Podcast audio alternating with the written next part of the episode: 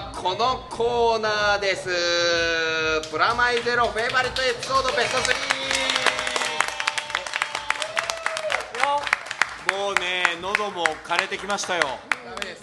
はい。もういよいよですねあのラジオ的には最後のコーナーに近づいてまいりましたけれどもえー、とこのプラマイゼロナイトでずっとプラマイゼロナイト言えてねえし。もうポッドキャストで。はい、ポッドキャストでここここ3 3ヶ月そう言えるね、よかったね、ちょっと3ヶ月煽ってきた、はい。あのーまあこの3年間の、えー放送をですね、ポッドキャストなんで過去を遡って聞けるということで、はい。じゃあ3周年ということでどれが良かったんだろうとかこういうことあったねみたいなことをはい。振り返っていこうという、はいコーナーでございます。なるほど。はい、そしてそのコーナーゲストとしてですね、はい。また呼んでいるので紹介したいと思うんですけど、まずはあのさっきも、はい。ダムでも、ダムじゃない、え駅伝駅伝でも俺本当に壊れてるわ。駅伝コーナーでもゲストに来てくれた稲寺さんです、はい。はい、稲寺さんはゲストとしてはあれですね最初に草野君とのはい。ゲストに来てもらって、はい。でその後ダムの、そうですねもうダムガールズはい、初めてのはいダムロケ。ダムロケ、はい。初のロケですね,、そうですね。に一緒に行ってもらいました。はい。そして続いてのゲストはですねあのこの番組では、えー、とラスマスが来てくれて、吉田さんとやった回であの出演もしてくれましたプロデューサーでライターの佐藤ゆずるさんです。はい、こっそり出演させていただきました。よろしくお願いしどうもます。です。はい。ねそれこそチラデで出てもらったんですけど、ニンニン。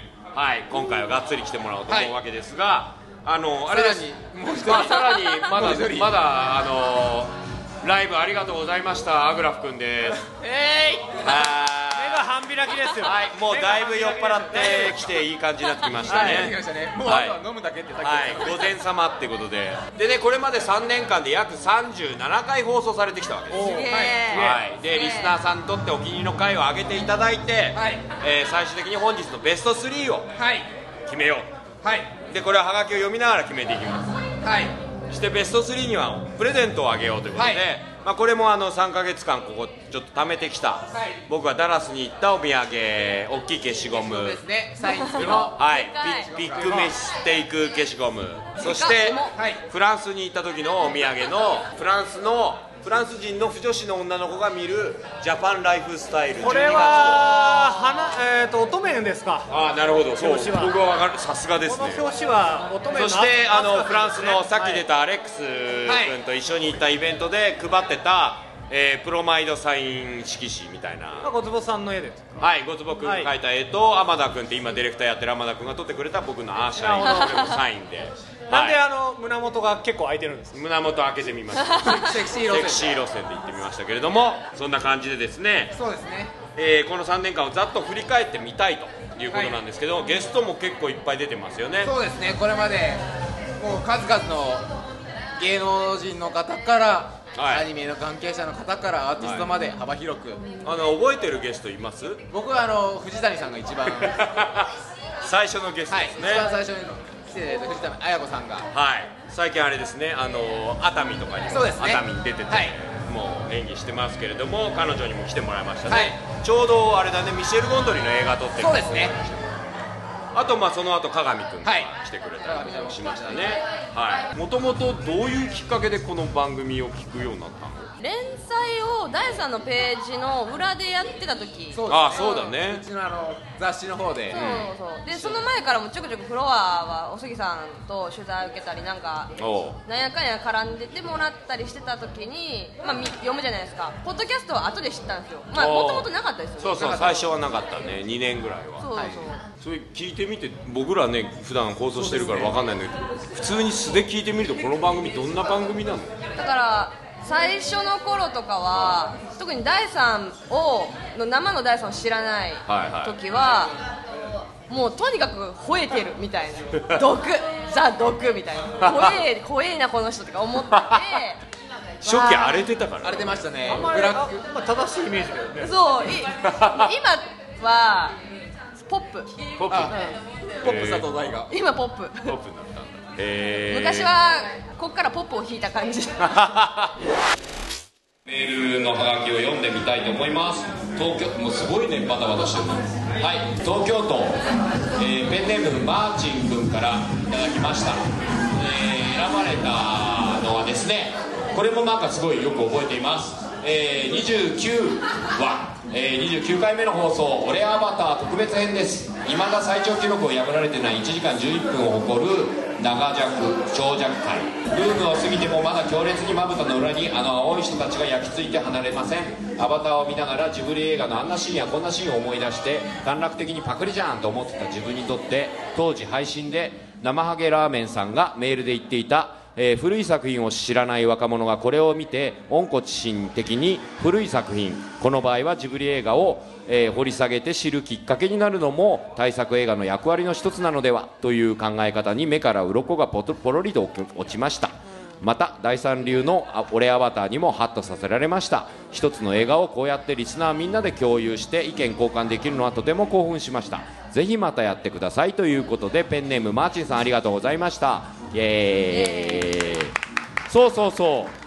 アバターの回はねなんか俺普通に見に行って俺アバターの話まあさ映画って昔見に行くとさ見に終わって行った後いい映画だったりダメな映画でもさ、まあ、帰りの喫茶店とか行ってこんな映画だったらいいのにとかここが良かったねみたいな話をよくするんですよ。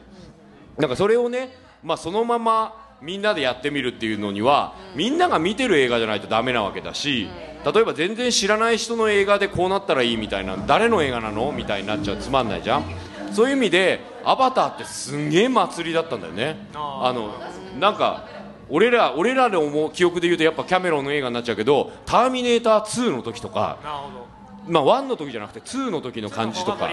そうそうそう。見に行って見に行った後にこれは明日方があの残った片腕がどうなるんだろうみたいな話とかをする。あの感覚はねやっぱり「アバター」見終わった後に感じてそれでまあ実際に話してみようかなと思ったんだけど思いのほかねあの時期が確かツイッターを使い始めた時期で、結構ツイッターの反応とかもあって面白かったよね、みんな俺アバターを。そう。で結構ね終わった後にも「俺アバター考えました」とか「第3のアバターで見てみたいです」みたいなことも言われたんだけどああやってそのうん一回出てるメジャーな映画をこうやって話し合ったりするみたいなことってラジオで聞くとどうなるのかなと思ったんだけど想像できる。その絵がないから。ああなるほど。そうね。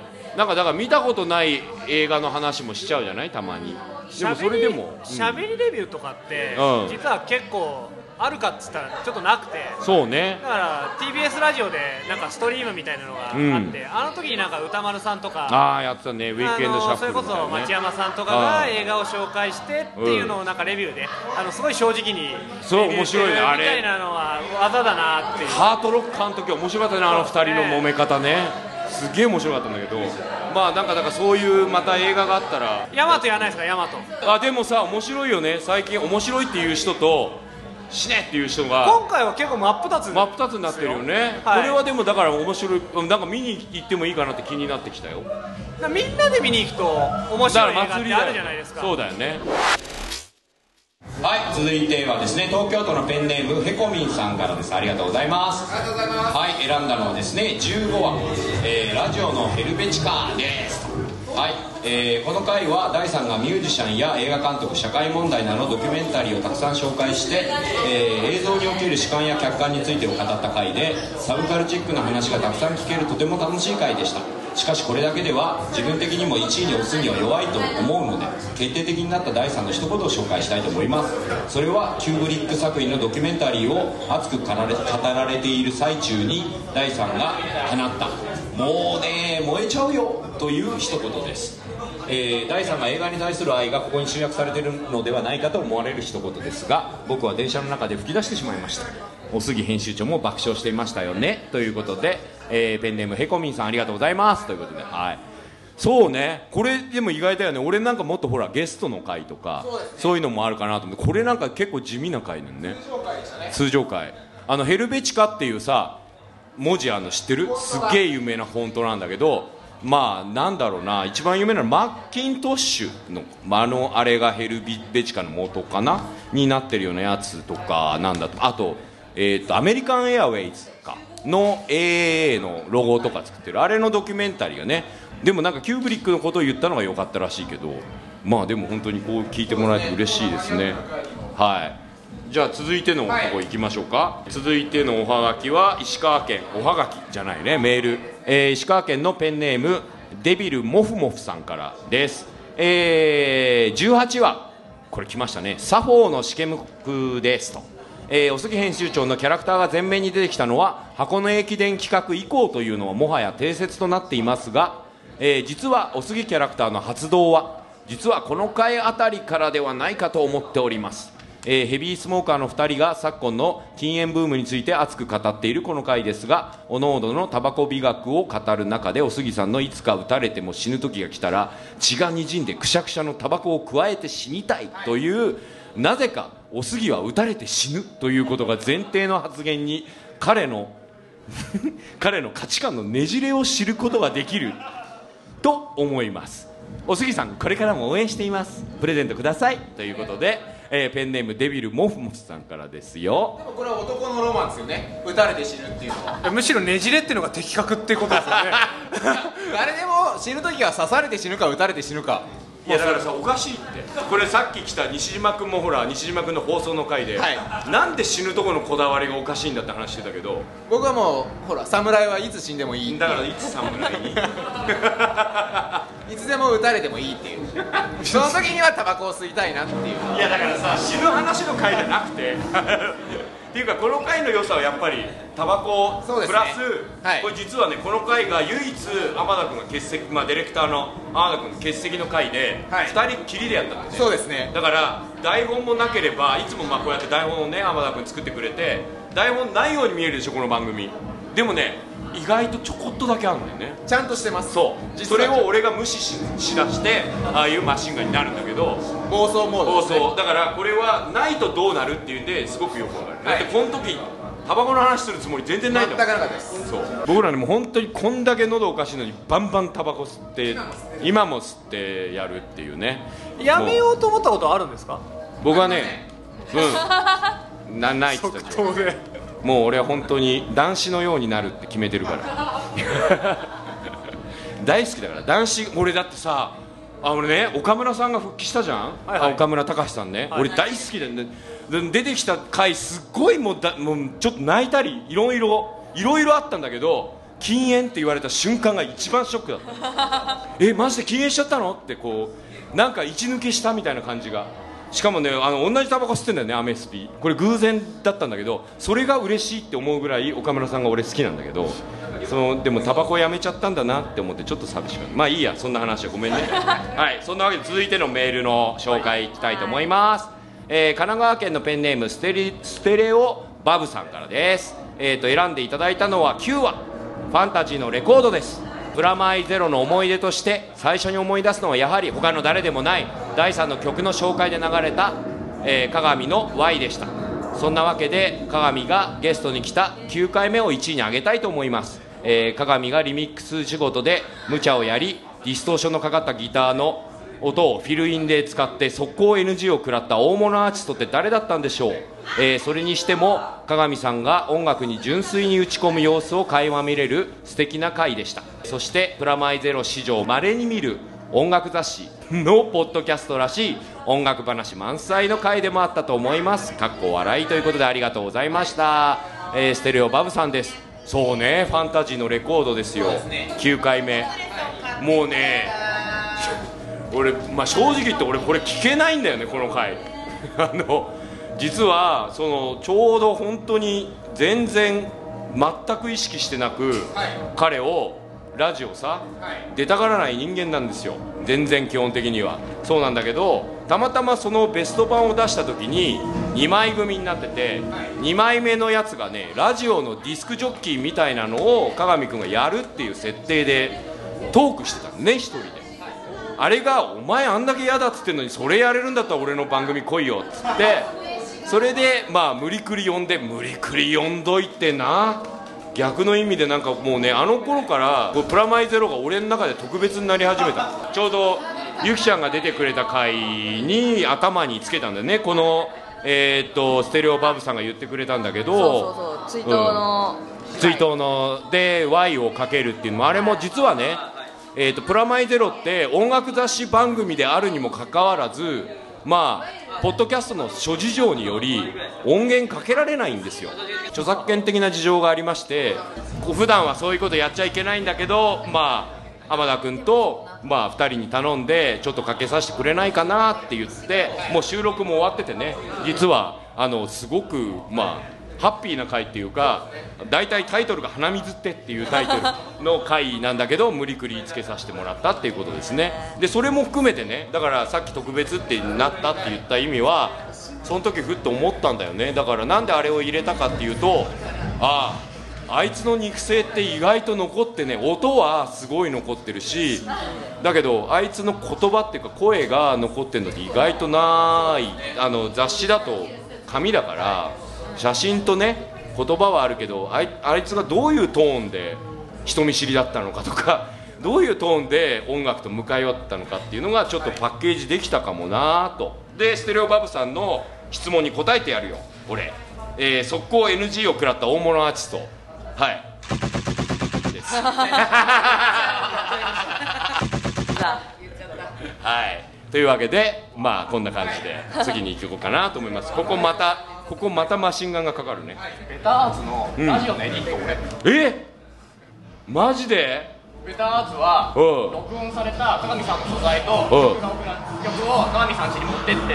これ言って大丈夫？あもう全然言っていいと思うよ。ベターズっていう鏡さんのベストアルバムでん。さっきおっしゃった通り、うん。あえ2枚組で1枚が鏡さんのラジオ番組風になってるんですよね、うん。それは曲とラジオ素材が元クラブキングの僕に送られてきて 面白くしてくれって言われて 面白くしてくれって言わでれて。鏡さんと、うん。あと今日も出てますモア君と一緒にこれおもろいからこうしようよみたいなのを3人で作ったの。えー、えじゃあ収録終わってから切り張りしたんだ。切り張りしてる。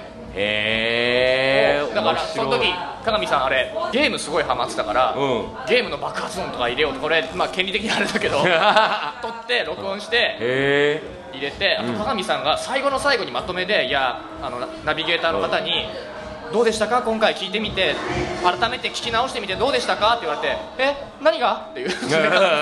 ずっこけるんだけど、そのタイミングで爆発音を入れてるのは、うん。あれはで鏡さんが大ハマりしてたゲームの爆発音なの、へえ その場で撮って入れよう入れようって感じ。で爆発音なんだ。でそれを僕は頼まれて一緒にやってたんですあれ。へピがまあプラマイゼロラジオつながりで、まあまあまあ素晴らしいですね。そう。そうなんかだからね僕が毎月毎月お杉さんと会って人生に起こったことを説明したり知り合いもさっきのゲストなんてまあゆきちゃんも含めてだけどもう本当に別にタイアップで呼んでる人なんか誰もいないないっていうか本当に自分が親しかったり紹介したい人だけを呼んでるから本当になんか自分の生きてきた軽い記録になり始めてるなっていうのが今回のこのまさにファンタジーのレコードとかね。本当ファンタジーですうまいこと今言うんだ。ファンタジーだったね。まあ聞き返して僕はまだ聞き返すことができないんだけどいつか聞き返すことができたらいいなと思ってる回でもありますと。はい、というわけで続いて紹介しましょう。はい、えー東京都ペンネーム丸い丸さんですとえーで選んだ話数はシャープ25話菅野陽子神山健二渡辺慎一郎楽屋トーク。伝説ですね。はいにわかアニメファンの私が見てもびっくりするぐらいの神々しさ。菅野さん神です。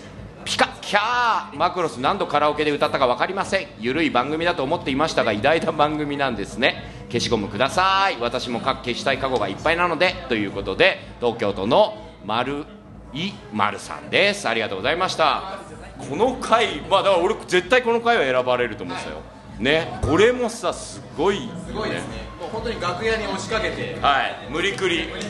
そうそうそう。ここのエピソードといえばそのこの場所にね一緒に見に来てくれたんだよね。これ浜松ですよね撮ったの。浜松。ね。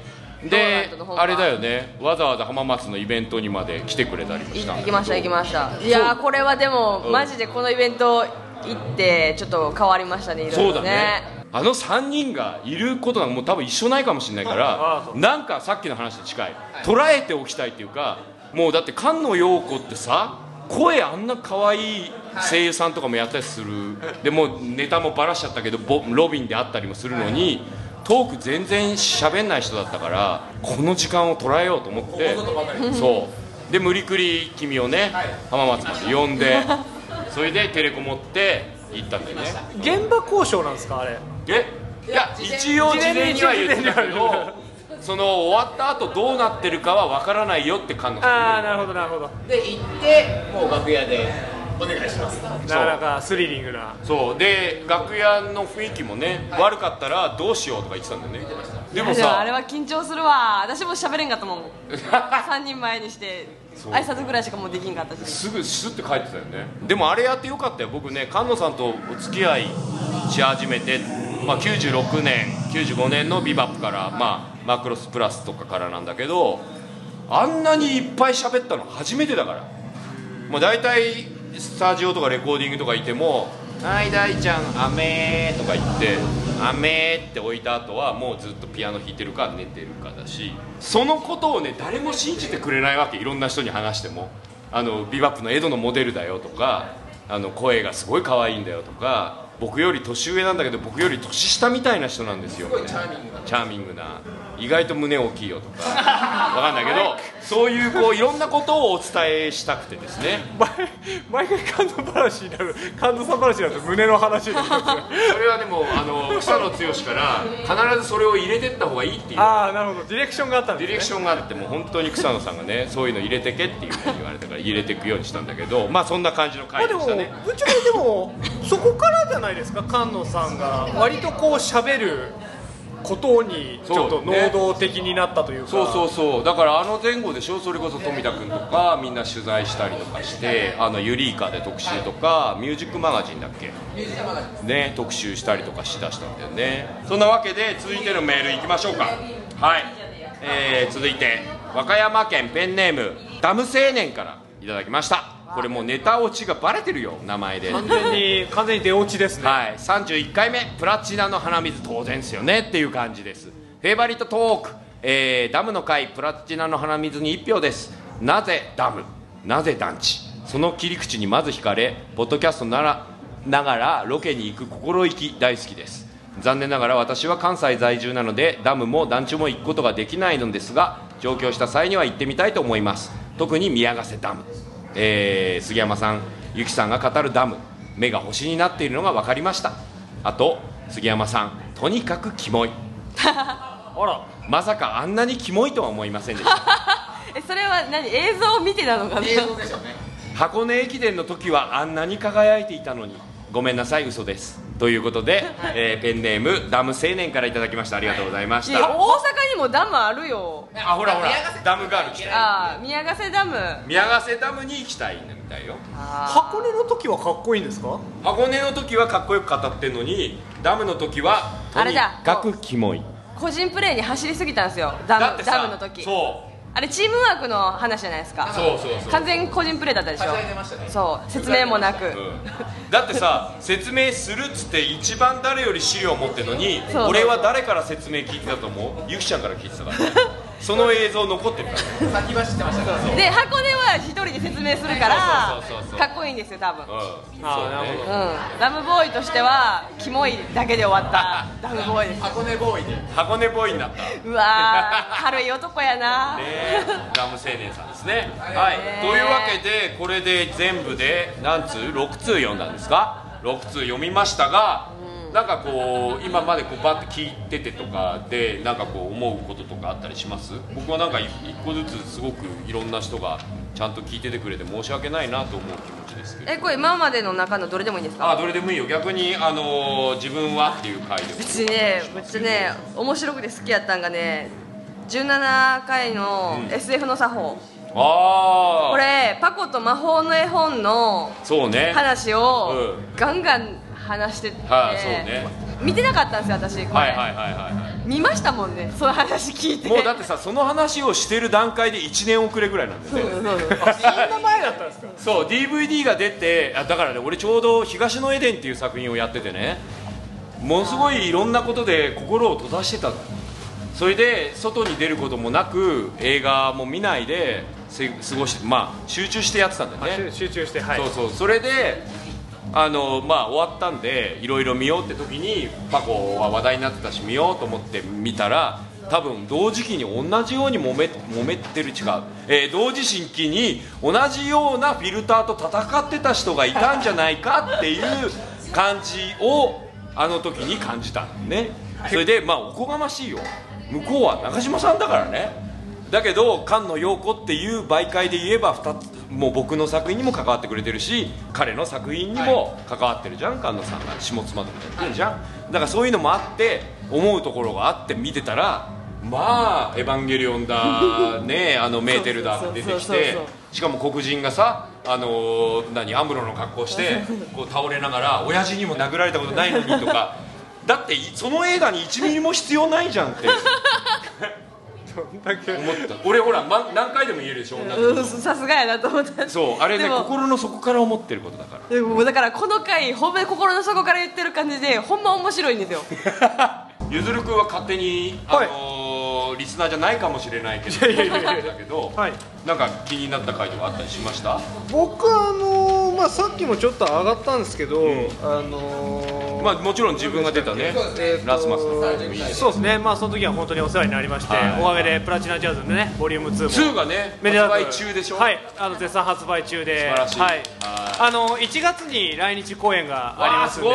あのビルボード東京と大阪で。はい。素晴らしいあのプラチナジャズのあれをあのスウェーデンから本当に10人来てえすげえ。えーと生でやるんだ。フルバンドでやります。うわーそれはあのね愛してるって言いますよ多分。おお それは絶対。あのエエミリー・マクイーワンが愛してるって言いますよ、えー、いいね。言いいいね。ねのであの絶賛発売中ですのであのぜひお越しいただけると嬉しいです。よろしくお願いします。はい、あの吉田健一のジャケでおなじみで 2回目のジャケはあれでしょ？面白いエピソード、まあ2 のジャケはですねなかなかこうあの吉田神の吉田シーンですからね。神のあの送ってきたジャケがですねあのごっつい縦長でですね ジャケットの CD のジャケット CD のジャケットなのにって言ったのにものすごいジャケットた縦長のが送られてきてきっとあのシングルだと思ったのかな昭和。あー 短冊かと。かなっていう、ただまあそれだけでさすがにあれなのであのポスターの方でちょっとはい。縦長のバージョンの方おをちょっと素晴らしい。出させていただいて、はい。あのタワーレコードとか HMV の、まあ、オンラインとかも含めてなんですけど、まあ、各店で今買えばもしかしたらまだ手に入るかもしれないんですけどもう吉田ファンエウレカファンぜひ。フルサイズはもう圧倒的なね美しさなので、晴らしい。はい、ぜひチェックしていただきたいというはい形では考えてるんですが、まあ、なんかあの単純にまあ思ったのが。違う回を選んだりするわけですかここで。そうですね。なんか単純にあのなんかこれのリストを見てて、あのもうちょい聞いてみたかったっていうのがそのあの子供とあそうそうあのバシンの話であーはいはいはいはい。あのお母さんと子供のはい。話っていうのが、はい。やっぱり僕もちょっと今、おあのやっぱその非実在犯罪とか、まあ、非実在青少年も含めてとプラス、またエンジンいやプラスあと子供に何何を面白いものをねああの与えるというか提供するというか見せると何かこう面白いことになるのかなっていうのが、だからそれこそあの今日みやさんが来てたんで、うん。僕ちょっとあの初めて多分お会いする感じなんですけど、本当ポケモン話とか聞いてみたかったぐらいですもんね。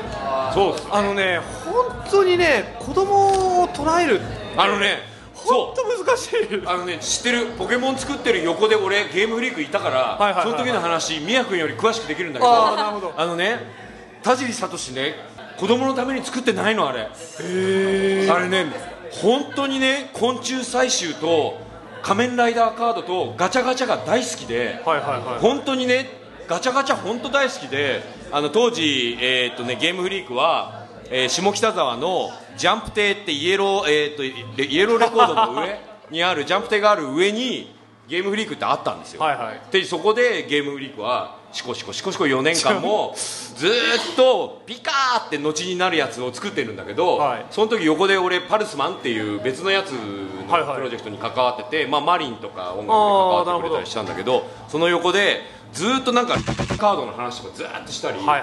あのさってかっこよくね？とかずーっと横の襖のこっち側でずーっとしてんのね。だから多分彼がサトシという名前まあ田尻サトシだよね。サトシという名前の主人公でアニメが成立してまあアニメリファインしてもいいサトシ君がねピカチュウがサトシってあれ誰かっていうとね町田に住んでたサトシ君なんだよ。まあだって、まあ町田のサトシ君まあ、だってちょっと考えてみればですよ、ん。主人公を自分の名前にしますか？すごいよ。そこですよやっぱり。あのね肝が座ってるっていうか。そうですそうです。そこまでやっぱり持っていけたからこそのパワーなんです多分そう。で最初出て当時全然売れないからさ。で大体あのあのケーブルあんじゃん？交換するケーブル、あれさ対戦ケーブルって最初言われてたんだよ。ね。あのしかもテトリス用の対戦ケーブルで出ててで当時90年か91年ぐらいに出たんだけど93年ぐらいにはもう売れないマシンになっててもうこれで売れねえんじゃねえかってもうさよならもう任天堂もさよならにすっかって。で開発の方もなんかちょっとした子会社でやってるこれで終わらそうっていうポケモンですよそれが。それがじわじわ人気が出て対戦ケーブルっていう名前がね通信ケーブルって名前に変わるんですよ。中身一緒なのに。しかも通信なんかしてねえのにあれ。あの両方データ持っててそのデータを打ったっていうそうポケモンの作ってる裏返しっていうかさすごいっすね。これデータ公開してしてないよ。もともと両方入ってるから。あのミュウツーとかも全部入ってるから。それをどれをポッて開けるだけだからっていうのを聞いてそうかポケモンってすげえなってスクラッチカードみたいですねって最初から全部入っててスクラッチと出るんですねみたいなそうみたいな話をしててだからね子供のためになんて1ミリも作ってないのよ。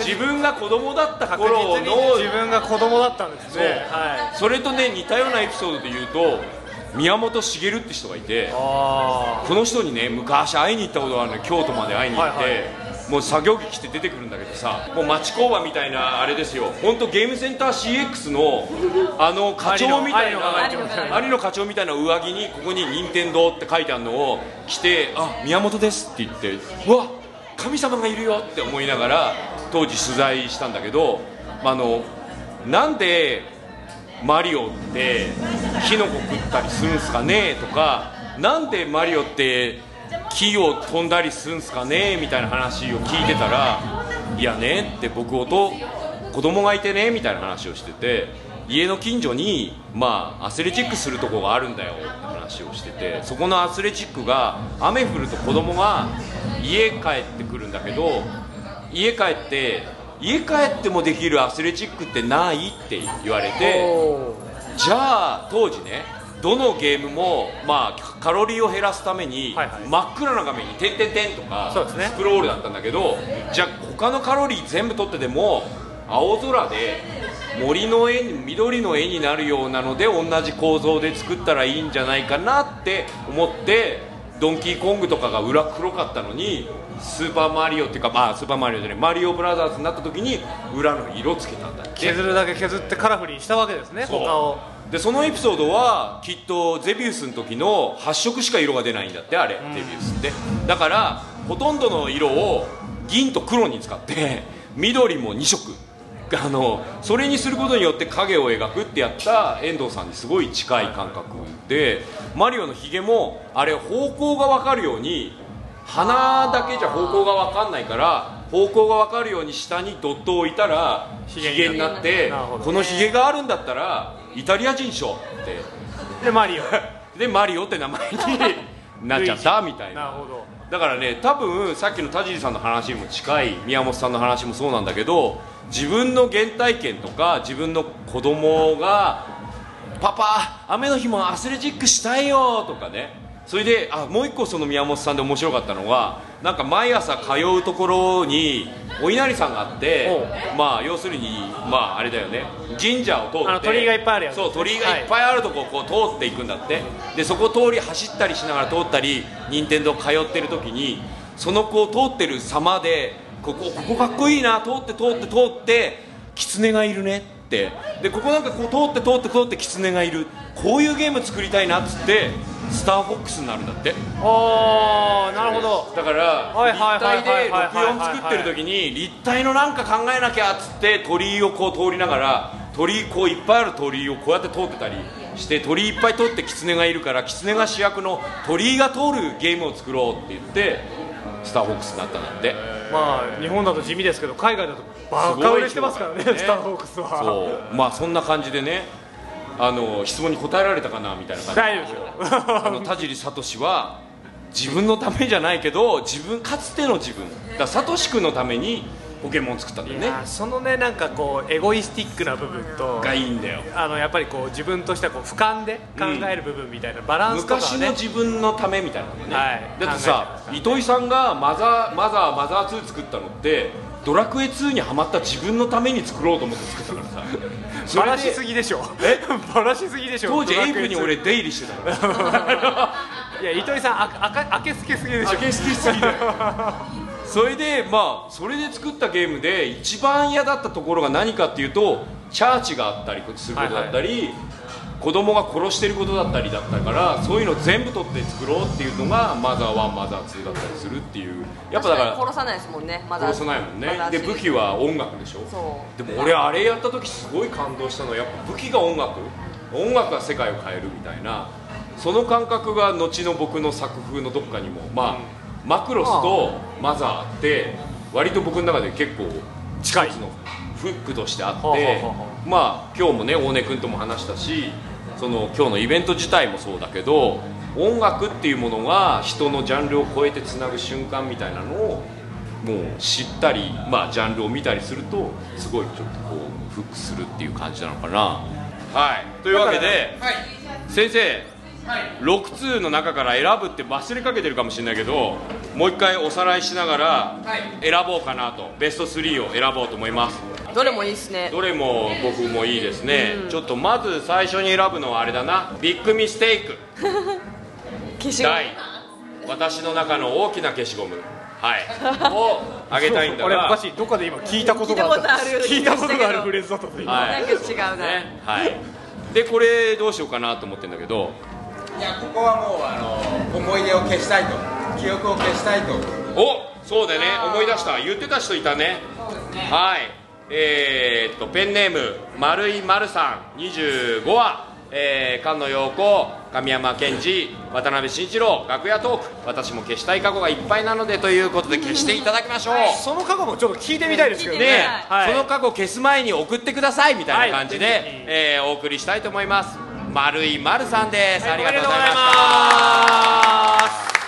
さあ続いて、フランスの腐女子が、えー愛読するジャパンライフスタイル12月号サイン入りでプラスフランスに旅行行った時の私プロマイドということで、えーサイン入りで両方あげたいセットであげたいと思うんですが、どうしましょここはゆきちゃんに。うお選んでもらっちゃってもいいですか？いやいやもう選ぶ必要なかったですね。あ本当？何選ぶの？ダム。あそうですね。はいダム青年さん。ダム青年さん。悔しはいダム青年さんにはこの青年とは言いつつ、えー、不女子向けの ジャパンライフスタイルをお送りしたい、本当だいいのかな。はい。おめでとうございます。フランス語勉強してあと読んでねあとね、大阪だったら滝畑ダムに行ってください。はい。お堺の方の。大阪の住んでるこのダム青年さんにはおすすめは？滝畑ダム。滝畑ダム。特に夕方。夕方、うんもう行ったことあるわけですね。私何回もあります滝畑 はそこのダムカードはないの？あのー、なんかそういう感じで行くとこじゃない。ああそうなんだ。え何？もっとロマンチックなってこと？いやあのなんか幽霊よく出るっていう噂あはあ。りまいなるほどね。滝畑ダムなんかそれはすごい有名でした夜中は、へえへえそうなんだ、うん。じゃあダム青年さん関西在住でも行けるダムがあるということで。ありますあります。いやあのはい。大阪もいっぱいあるんでいいダムは、はい。行ってください。行ってくださいということで、さあ最後一人選ぼうということなんですがこれがほらプレゼントを保留してたでしょ、これねプレゼントを決めましたよ。あのー私が来年の1月から公開されます映画短編「野良劇5ネンバーズ」はい。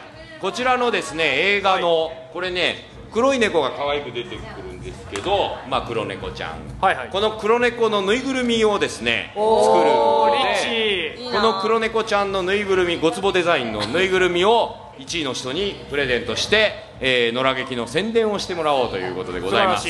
はい。じゃあ俺が選ぶの？うーんもうこれ俺選ぶんだったらもう一つだよ。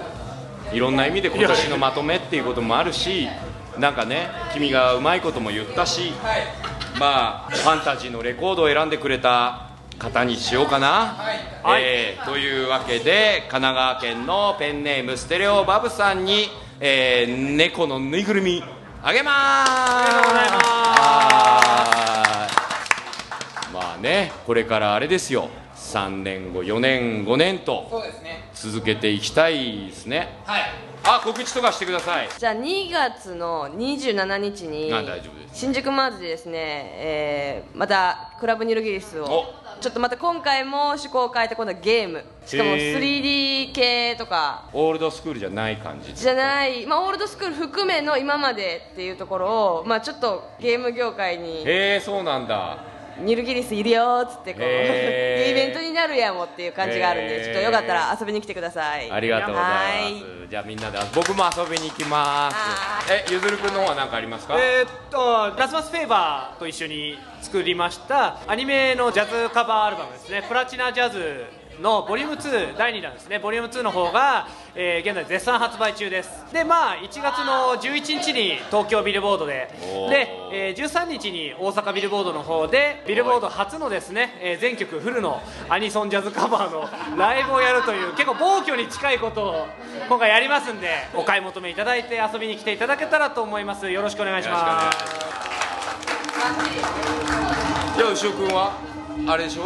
あのアルバム。アルバムが。はいセカンドアルバム。セカンドアルバムイコールというのが、はい。えー出てます、はい11月3日に出たね。えークラムボン・ミトカルステン・ニコライ・アルバノと砂原義則。はい。参加。しかもスリーブに炎上等の小説がつ炎上等さんの小説が。くという僕以外が全員豪華っていうね、何を言ってんですか？いやとんでもない。未来の豪華。ありがとうございます、はい。本当にね。未来の豪華で今後ともやっていきたいと思います。あとなんかあの不思議な活動をされるそうですね、えっと、噂も聞いた年末あそうだ。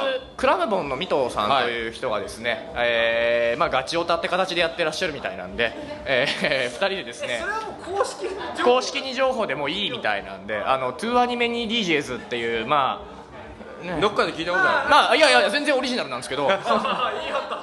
紙袋紙袋かぶってにってやってる DJ を思いつきまして、ああなるほどね。それはすごい思いつきだと思うわ思いついてこれは結構いけるんちゃうかなっていう感じで。12月30日に、はい。えー秋葉原もぐら。おモグラだ。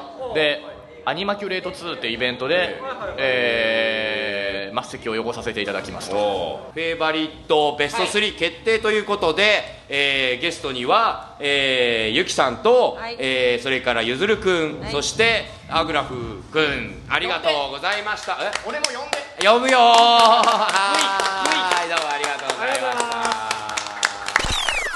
えーっと紹介したいなと思うわけですけれども、今日 DJ をやっていただいた、えー、コウ木村さんとワイパークワイ,、えーワイルドパーティー。くんです、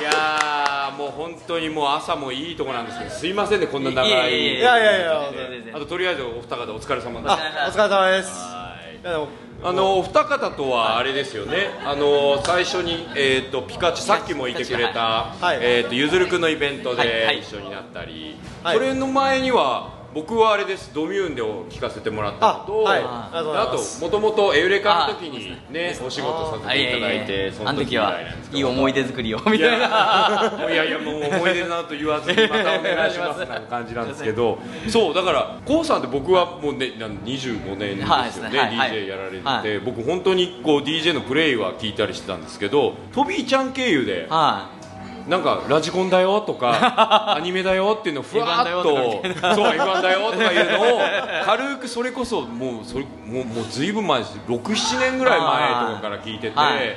それで会う機会がずっとなくて、はい。で会って初めて話した時に割とそのアニメの話とかができたので、うわこの人僕よりアニメに詳しいみたいな。